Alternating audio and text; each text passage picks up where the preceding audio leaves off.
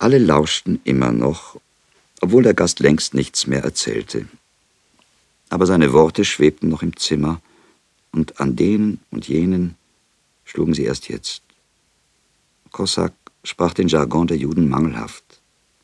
Er mischte halbe russische Sätze in seine Erzählung, und die Skowroneks und Mendel begriffen sie nicht einzeln, sondern erst im ganzen Zusammenhang. Die Schwiegersöhne Skowroneks, die als kleine Kinder nach Amerika gekommen waren, verstanden nur die Hälfte und ließen sich von ihren Frauen die Erzählung des Fremden ins Englische übersetzen. Der Reisende in Musikalien wiederholte daraufhin die Biografie Kossaks, um sie sich einzuprägen. Die Kerzen brannten nur noch als kurze Stümpfe in den Leuchtern. Es wurde dunkel im Zimmer. Die Enkel schliefen mit schiefen Köpfchen auf den Sesseln, aber niemand machte Anstalten zu gehen. Ja, Frau Skowronek holte sogar zwei ganze Kerzen, klebte sie auf die alten Stümpfe und eröffnete so den Abend von neuem. Ihr alter Respekt vor Mendelsinger erwachte. Dieser Gast, der ein großer Mann war, beim Zaren gespielt hatte, einen merkwürdigen Ring am kleinen Finger trug und eine Perle in der Krawatte mit einem Anzug aus gutem europäischen Stoff bekleidet war, sie verstand sich darauf, denn ihr Vater war Tuchhändler gewesen, dieser Gast konnte nicht mit Mendel in die Hinterstube des Ladens gehen. Ja, sie sagte zur Überraschung ihres Mannes, Mr. Singer, es ist gut, dass Sie heute zu uns gekommen sind, sonst und sie wandte sich an Kossak, er ist so bescheiden und zartfühlend, dass er alle meine Einladungen ausschlägt. Er ist dennoch wie das älteste Kind in unserem Haus. Skowronek fiel ihr ins Wort. Mach uns noch einen Tee. Und während sie aufstand, sagte er zu Kossak, wir alle kennen Ihre Lieder schon lange. Menuchims Lied ist doch von Ihnen. Ja, sagte Kossak, es ist von mir. Es schien, dass ihm diese Frage nicht angenehm war. Er sah schnell auf Mendel-Singer und fragte, Ihre Frau ist tot. Mendel nickte. Und soviel ich weiß, haben Sie doch eine Tochter. Statt Mendels erwiderte nun Skowronek, sie ist leider durch den Tod der Mutter und des Bruders Sam verwirrt geworden und in der Anstalt. Der Fremde ließ wieder den Kopf sinken. Mendel erhob sich und ging hinaus. Er wollte nach Menuchim fragen, aber er hatte nicht den Mut dazu. Er kannte ja die Antwort schon im Voraus. Er selbst versetzte sich an die Stelle des Gastes und antwortete sich, Menuchim ist schon lange tot, er ist jämmerlich umgekommen. Er prägte sich diesen Satz ein, schmeckte im Voraus seine ganze Bitterkeit, um dann, wenn er wirklich erklingen sollte, ruhig bleiben zu können. Und da er noch eine schüchterne Hoffnung tief in seinem Herzen keimen fühlte, versuchte er sie zu töten. Wenn Menuchim am Leben wäre, sagte er sich, so hätte es mir der Fremde sofort am Anfang erzählt. Nein, Menuchim ist schon lange tot. Jetzt werde ich ihn fragen, damit diese dumme Hoffnung ein Ende nehme. Aber er fragte noch immer nicht. Er setzte sich eine Pause, und die geräuschvolle Tätigkeit der Frau Skowronek, die in der Küche mit dem Teekocher hantierte, veranlasste ihn, das Zimmer zu verlassen, um der Hausfrau zu helfen, wie er es gewohnt war. Heute aber schickte sie ihn ins Zimmer zurück. Er besaß 300 Dollar und einen vornehmen Verwandten. Es schickt sich nicht für euch, Mr. Mendel, sagte sie. Lasst euren Gast nicht allein. Sie war übrigens schon fertig. Mit den vollen Teegläsern auf dem breiten Tablett betrat sie das Zimmer, gefolgt von Mendel. Der Tee dampfte. Mendel war endlich entschlossen, nach Menuchim zu fragen. Auch Skowronek fühlte, dass die Frage nicht mehr aufzuschieben war. Er fragte lieber selbst. Mendel, sein Freund, sollte zu dem Weh, das ihm die Antwort bereiten würde, nicht auch noch die Qual zu fragen auf sich nehmen müssen. Mein Freund Mendel hatte noch einen armen, kranken Sohn namens Menuchem. Was ist mit ihm geschehen? Wieder antwortete der Fremde nicht. Er stocherte mit dem Löffel auf dem Grunde des Glases herum, zerrieb den Zucker, und als wollte er aus dem Tee die Antwort ablesen, sah er auf das hellbraune Glas und den Löffel immer noch zwischen Daumen und Zeigefinger, die schmale braune Hand sachte bewegend, sagte er endlich, unerwartet laut, wie mit einem plötzlichen Entschluss. Wenn noch ihm lebt. Es klingt nicht wie eine Antwort. Es klingt wie ein Ruf.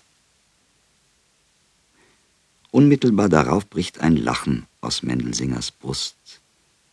Alle erschrecken und sehen starr auf den Alten. Mendel sitzt zurückgelehnt auf dem Sessel, schüttelt sich und lacht. Sein Rücken ist so gebeugt, dass er die Lehne nicht ganz berühren kann. Zwischen der Lehne und Mendels altem Nacken, weiße Härchen kräuseln sich über dem schäbigen Kragen des Rocks, ist ein weiter Abstand. Mendels langer Bart bewegt sich heftig, flattert beinahe wie eine weiße Fahne und scheint ebenfalls zu lachen. Aus Mendels Brust dröhnt und kichert es abwechselnd. Alle erschrecken. Skowronek erhebt sich etwas schwerfällig aus den schwellenden Kissen und, behindert durch den langen weißen Kittel, geht um den ganzen Tisch, tritt zu Mendel, beugt sich zu ihm und nimmt mit beiden Händen Mendels beide Hände. Da verwandelt sich Mendels Lachen in Weinen. Er schluchzt, und die Tränen fließen aus den alten, halb verhüllten Augen in den wild wuchernden Bart, verlieren sich im wüsten Gestrüpp. Andere bleiben lange und rund und voll, wie gläserne Tropfen in den Haaren hängen. Endlich ist Mendel ruhig. Er sieht Kossak gerade an und wiederholt. Menuchim lebt. Der Fremde sieht Mendel ruhig an und sagt, Menuchim lebt. Er ist gesund. Es geht ihm sogar gut. Mendel faltet die Hände. Er hebt sie so hoch er kann dem Plafond entgegen. Er möchte aufstehen. Er hat das Gefühl, dass er jetzt aufstehen müsste, gerade werden, wachsen, groß und größer werden, über das Haus hinauf und mit den Händen den Himmel berühren. Er kann die gefalteten Hände nicht mehr lösen. Er blickt zu Skowronek und der alte Freund weiß, was er jetzt zu fragen hat an Mendels statt. Wo ist Menuchim jetzt? fragt Skowronek. Und langsam erwidert Alexei Kossak, ich selbst bin Menuchim. Alle erheben sich plötzlich von den Sitzen. Die Kinder, die schon geschlafen haben, erwachen und brechen in Weinen aus. Mendel selbst steht so heftig auf, dass hinter ihm sein Stuhl mit lautem Krach hinfällt. Er geht, eilt, er hastet, er hüpft zu Kossak, dem einzigen, der sitzen geblieben ist. Es ist ein großer Aufruhr im Zimmer. Die Kerzen beginnen zu flackern, als würden sie plötzlich von einem Wind angeweht. An den Wänden flattern die Schatten stehender Menschen. Mendel sinkt vor dem sitzenden Menuchim nieder. Er sucht mit unruhigem Mund und wehendem Bart die Hände seines Sohnes. Seine Lippen küssen, wo sie hintreffen, die Knie, die Schenkel, die Weste Menuchims. Mendel steht wieder auf, hebt die Hände und beginnt, als wäre er plötzlich blind geworden, mit heftigen Fingern das Gesicht seines Sohnes abzutasten. Die stumpfen alten Finger huschen über die Haare Menuchims, die glatte breite Stirn, die kalten Gläser der Brille, die schmalen geschlossenen Lippen. Menuchim sitzt ruhig und rührt sich nicht. Alle Anwesenden umringen Menuchim und Mendel. Die Kinder weinen, die Kerzen flackern, die Schatten an der Wand ballen sich zu schweren Wolken zusammen. Niemand spricht. Endlich erklingt Menuchims Stimme. Steh auf, Vater, sagt er. Greift Mendel unter die Arme, hebt ihn hoch und setzt ihn auf den Schoß wie ein Kind. Die anderen entfernen sich wieder. Jetzt sitzt Mendel auf dem Schoß seines Sohnes, lächelt in die Runde, jedem ins Angesicht. Er flüstert, der Schmerz wird ihn weise machen, die Hässlichkeit gütig, die Bitternis milde und die Krankheit stark. Deborah hat es gesagt. Er hört noch ihre Stimme. Skowronek verlässt den Tisch, legt seinen Kittel ab, zieht seinen Mantel an und sagt, gleich komme ich wieder. Wohin geht Skowronek? Es ist noch nicht spät, kaum elf Uhr. Die Freunde sitzen noch an den Tischen. Er geht von Haus zu Haus, zu Groschel, Menkes und Rottenberg. Alle sind noch an den Tischen zu finden. Ein Wunder ist geschehen. Kommt zu mir und seht es euch an. Er führt alle drei zu Mendel. Unterwegs begegnen sie der Tochter Lemmels, die ihre Gäste begleitet hat. Sie erzählen ihr von Mendel und Menuchim. Der junge Frisch, der mit seiner Frau noch ein bisschen spazieren geht, hört ebenfalls die Neuigkeit. Also erfahren einige, was sich ereignet hat. Unten vor dem Hause Skowroneks steht als Beweis das Automobil, in dem Menuchim gekommen ist. Ein paar Leute öffnen die Fenster und sehen es. Menkes, Groschel, Skowronek und Rottenberg treten ins Haus. Mendel geht ihnen entgegen und drückt ihnen stumm die Hände. Menkes, der bedächtigste von allen, nahm das Wort. Mendel, sagte er, wir sind gekommen, dich in deinem Glück zu sehen, wie wir dich im Unglück gesehen haben. Erinnerst du dich, wie du geschlagen warst? Wir trösteten dich. Aber wir wussten, dass es umsonst war. Nun erlebst du ein Wunder am lebendigen Leibe. Wie wir damals mit dir traurig waren, so sind wir heute mit dir fröhlich. Groß sind die Wunder, die der Ewige vollbringt. Heute noch wie vor einigen tausend Jahren. Gelobt sei sein Name. Alle standen. Die Töchter Skowroneks, die Kinder, die Schwiegersöhne und der Reisende in Musikalien waren schon in Überkleidern und nahmen Abschied. Mendels Freunde setzten sich nicht, denn sie waren nur zu einem kurzen Glückwunsch gekommen. Kleiner als sie alle, mit gekrümmtem Rücken im grünlich schillernden Rock, stand Mendel in ihrer Mitte wie ein unscheinbarer verkleideter König. Er musste sich recken, um ihnen in die Gesichter zu sehen. Ich danke euch, sagte er. Ohne eure Hilfe hätte ich diese Stunde nicht erlebt. Seht euch meinen Sohn an. Er zeigte mit der Hand auf ihn, als könnte irgendjemand von den Freunden nicht gründlich genug Menuchim betrachten. Ihre Augen befühlten den Stoff des Anzugs, die seidene Krawatte, die Perle, die schmalen Hände und den Ring. Dann sagten sie, ein edler junger Mann. Man sieht, dass er ein besonderer ist. Ich habe kein Haus, sagte Mendel zu seinem Sohn. Du kommst zu deinem Vater und ich weiß nicht, wo dich schlafen zu legen. Ich möchte dich mitnehmen, Vater, erwiderte der Sohn. Ich weiß nicht, ob du fahren darfst, weil ja Feiertag ist. Er darf fahren, sagten alle wie aus einem Munde. Ich glaube, dass ich mit dir fahren darf, meinte Mendel. Schwere Sünden habe ich begangen. Der Herr hat die Augen zugedrückt. Einen Ispravnik habe ich ihn genannt. Er hat sich die Ohren zugehalten. Er ist so groß, dass unsere Schlechtigkeit ganz klein wird. Ich darf mit dir fahren. Alle begleiteten Mendel zum Wagen. An diesem und jenem Fenster standen Nachbarn und Nachbarinnen und sahen hinunter. Mendel holte seine Schlüssel, sperrte noch einmal den Laden auf, ging ins Hinterzimmer und nahm das rotsamtene Säckchen vom Nagel. Er blies darauf, um es vom Staub zu befreien, ließ den Rollladen herunter, sperrte zu und gab Skowronek die Schlüssel.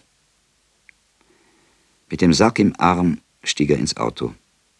Der Motor ratterte, die Scheinwerfer leuchteten auf. Aus dem und jenem Fenster riefen Stimmen Auf Wiedersehen, Mendel. Mendelsinger ergriff Menkes am Ärmel und sagte, Morgen beim Gebet wirst du verkünden lassen, dass ich 300 Dollar für Arme spende. Lebt wohl. Und er fuhr an der Seite seines Sohnes in den 44. Broadway ins Astor Hotel.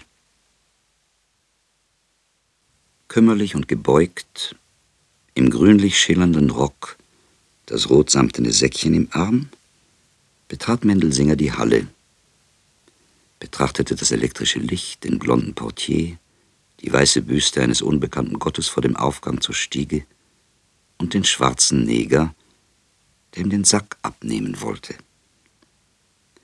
Er stieg in den Lift und sah sich im Spiegel neben seinem Sohn. Er schloss die Augen, denn er fühlte sich schwindlig werden. Er war schon gestorben. Er schwebte in den Himmel. Es nahm kein Ende. Der Sohn fasste ihn bei der Hand. Der Lift hielt. Mendel ging auf einem lautlosen Teppich durch einen langen Korridor. Er öffnete erst die Augen, als er im Zimmer stand. Wie es seine Gewohnheit war, trat er sofort zum Fenster. Da sah er zum ersten Mal die Nacht von Amerika aus der Nähe. Den geröteten Himmel, die flammenden, sprühenden, tropfenden, glühenden, roten, blauen, grünen, silbernen, goldenen Buchstaben, Bilder und Zeichen. Er hörte den lärmenden Gesang Amerikas, das Hupen, das Tuten, das Dröhnen, das Klingeln, das Kreischen, das Knarren, das Pfeifen und das Heulen.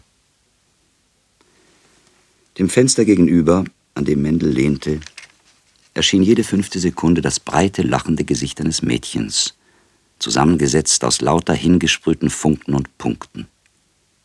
Das blendende Gebiss in dem geöffneten Mund aus einem Stück geschmolzenen Silbers. Diesem Angesicht entgegen schwebte ein rubinroter, überschäumender Pokal, kippte von selbst um, ergoss seinen Inhalt in den offenen Mund und entfernte sich, um neu gefüllt wieder zu erscheinen. Rubinrot und weißgischtig überschäumend. Es war eine Reklame für eine neue Limonade. Mendel bewunderte sie als die vollkommenste Darstellung des nächtlichen Glücks und der goldenen Gesundheit. Er lächelte, sah das Bild ein paar Mal kommen und verschwinden und wandte sich wieder dem Zimmer zu. Da stand aufgeschlagen sein weißes Bett. In einem Schaukelstuhl wiegte sich Menuchim. Ich werde heute nicht schlafen, sagte Mendel. Leg du dich schlafen. Ich werde neben dir sitzen. Im Winkel hast du geschlafen in Suchnow, neben dem Herd. Ich erinnere mich genau an einen Tag, begann Menuchim, nahm seine Brille ab und Mendel sah die nackten Augen seines Sohnes. Traurig und müde erschienen sie ihm. Ich erinnere mich an einen Vormittag. Die Sonne ist sehr hell, das Zimmer leer. Da kommst du, hebst mich hoch. Ich sitze auf einem Tisch. Und du klingelst an ein Glas mit einem Löffel. Es war ein wunderbares Klingeln. Ich wollte, ich könnte es heute komponieren und spielen. Dann singst du. Dann beginnen die Glocken zu läuten. Ganz alte. Wie große, schwere Löffel schlagen sie an riesengroße Gläser. Weiter, weiter, sagte Mendel. Auch er erinnerte sich genau an jenen Tag, an dem Deborah aus dem Hause ging, die Reise zu Kapturak vorbereiten. Das ist aus frühen Tagen das Einzige, sagte der Sohn. Dann kommt die Zeit, wo Billes Schwiegersohn der Geiger spielt. Jeden Tag, glaube ich, spielt er. Er hört zu spielen auf, aber ich höre ihn immer den ganzen Tag, die ganze Nacht. Weiter, weiter, mahnte Mendel in dem Ton, in dem er seine Schüler immer zum Lernen angeeifert hatte. Dann ist lange nichts. Dann sehe ich eines Tages einen großen roten und blauen Brand. Ich lege mich auf den Boden, ich krieche zur Tür. Plötzlich reißt mich jemand hoch und treibt mich, ich laufe. Ich bin draußen. Die Leute stehen auf der anderen Seite der Gasse. Feuer, schreit es aus mir. Weiter, weiter, mahnte Mendel. Ich weiß nichts mehr. Man sagte mir dann später, ich wäre lange krank und bewusstlos gewesen. Ich erinnere mich erst an die Zeiten in Petersburg. Ein weißer Saal, weiße Betten. Viele Kinder in den Betten. Ein Harmonium oder eine Orgel spielt. Und ich singe mit lauter Stimme dazu. Dann führt mich der Doktor im Wagen nach Haus. Eine große blonde Frau in einem blassblauen Kleid spielt Klavier. Sie steht auf. Ich gehe an die Tasten. Es klingt, wenn ich sie anrühre. Plötzlich spiele ich die Lieder der Orgel und alles, was ich singen kann. Weiter, weiter, mahnte Mendel.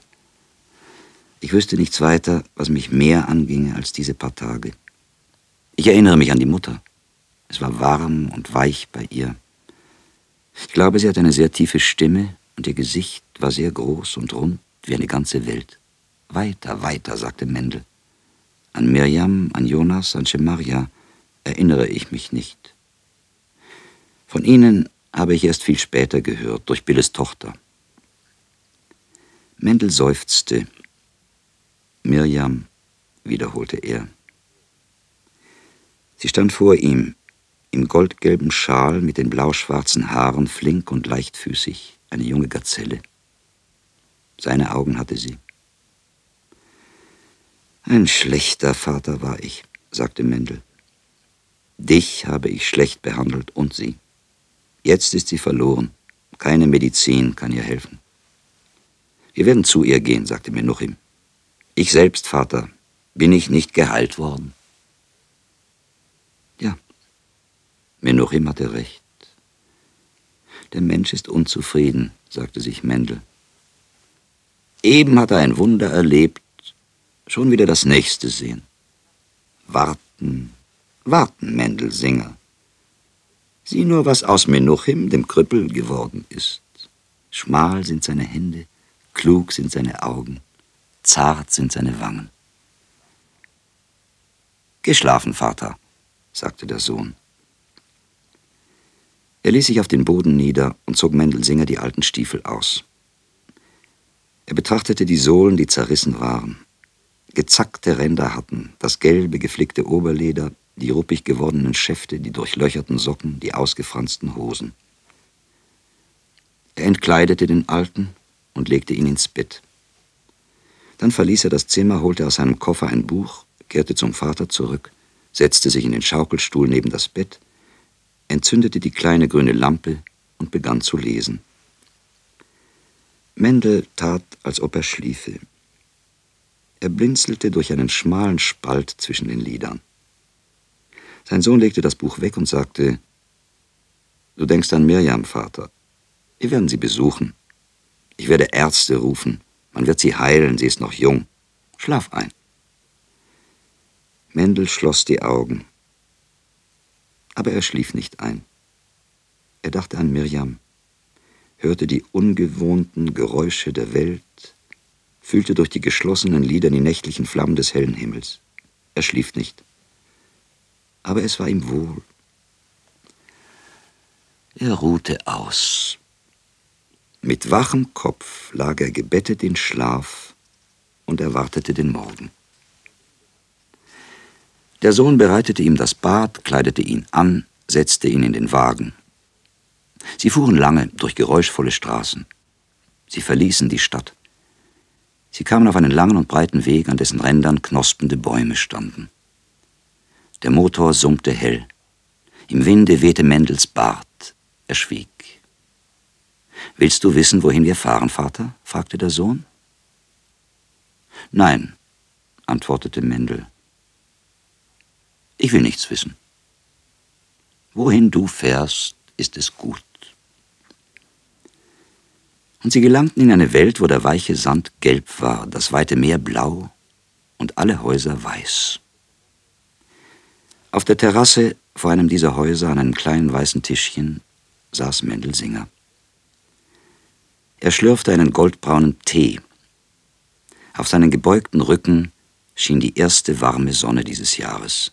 Die Amseln hüpften dicht an ihn heran. Ihre Schwestern flöteten indessen vor der Terrasse. Die Wellen des Meeres plätscherten mit sanftem, regelmäßigen Schlag an den Strand. Am blassblauen Himmel standen ein paar weiße Wölkchen. Unter diesem Himmel war es Mendel recht zu glauben, dass Jonas sich einmal wieder einfinden würde und Mirjam heimkehren.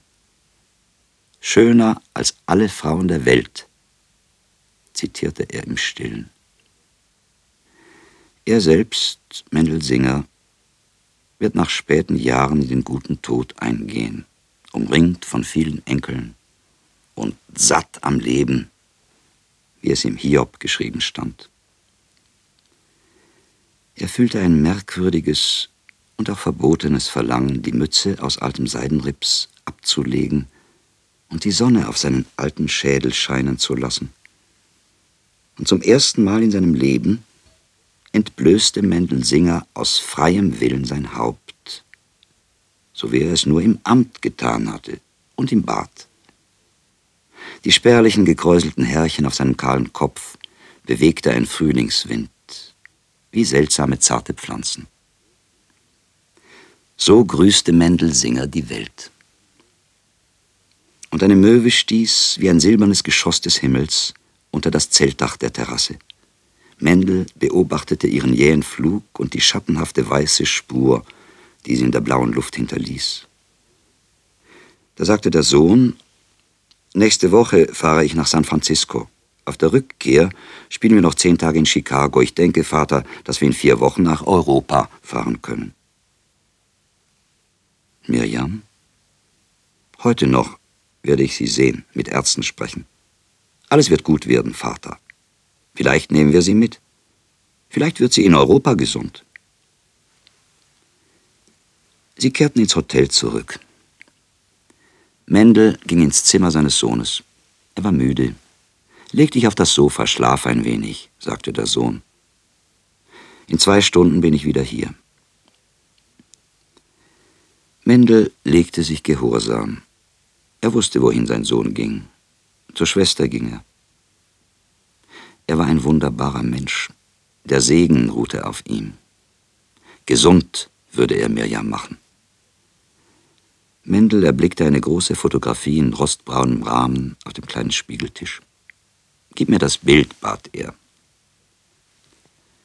Er betrachtete es lange.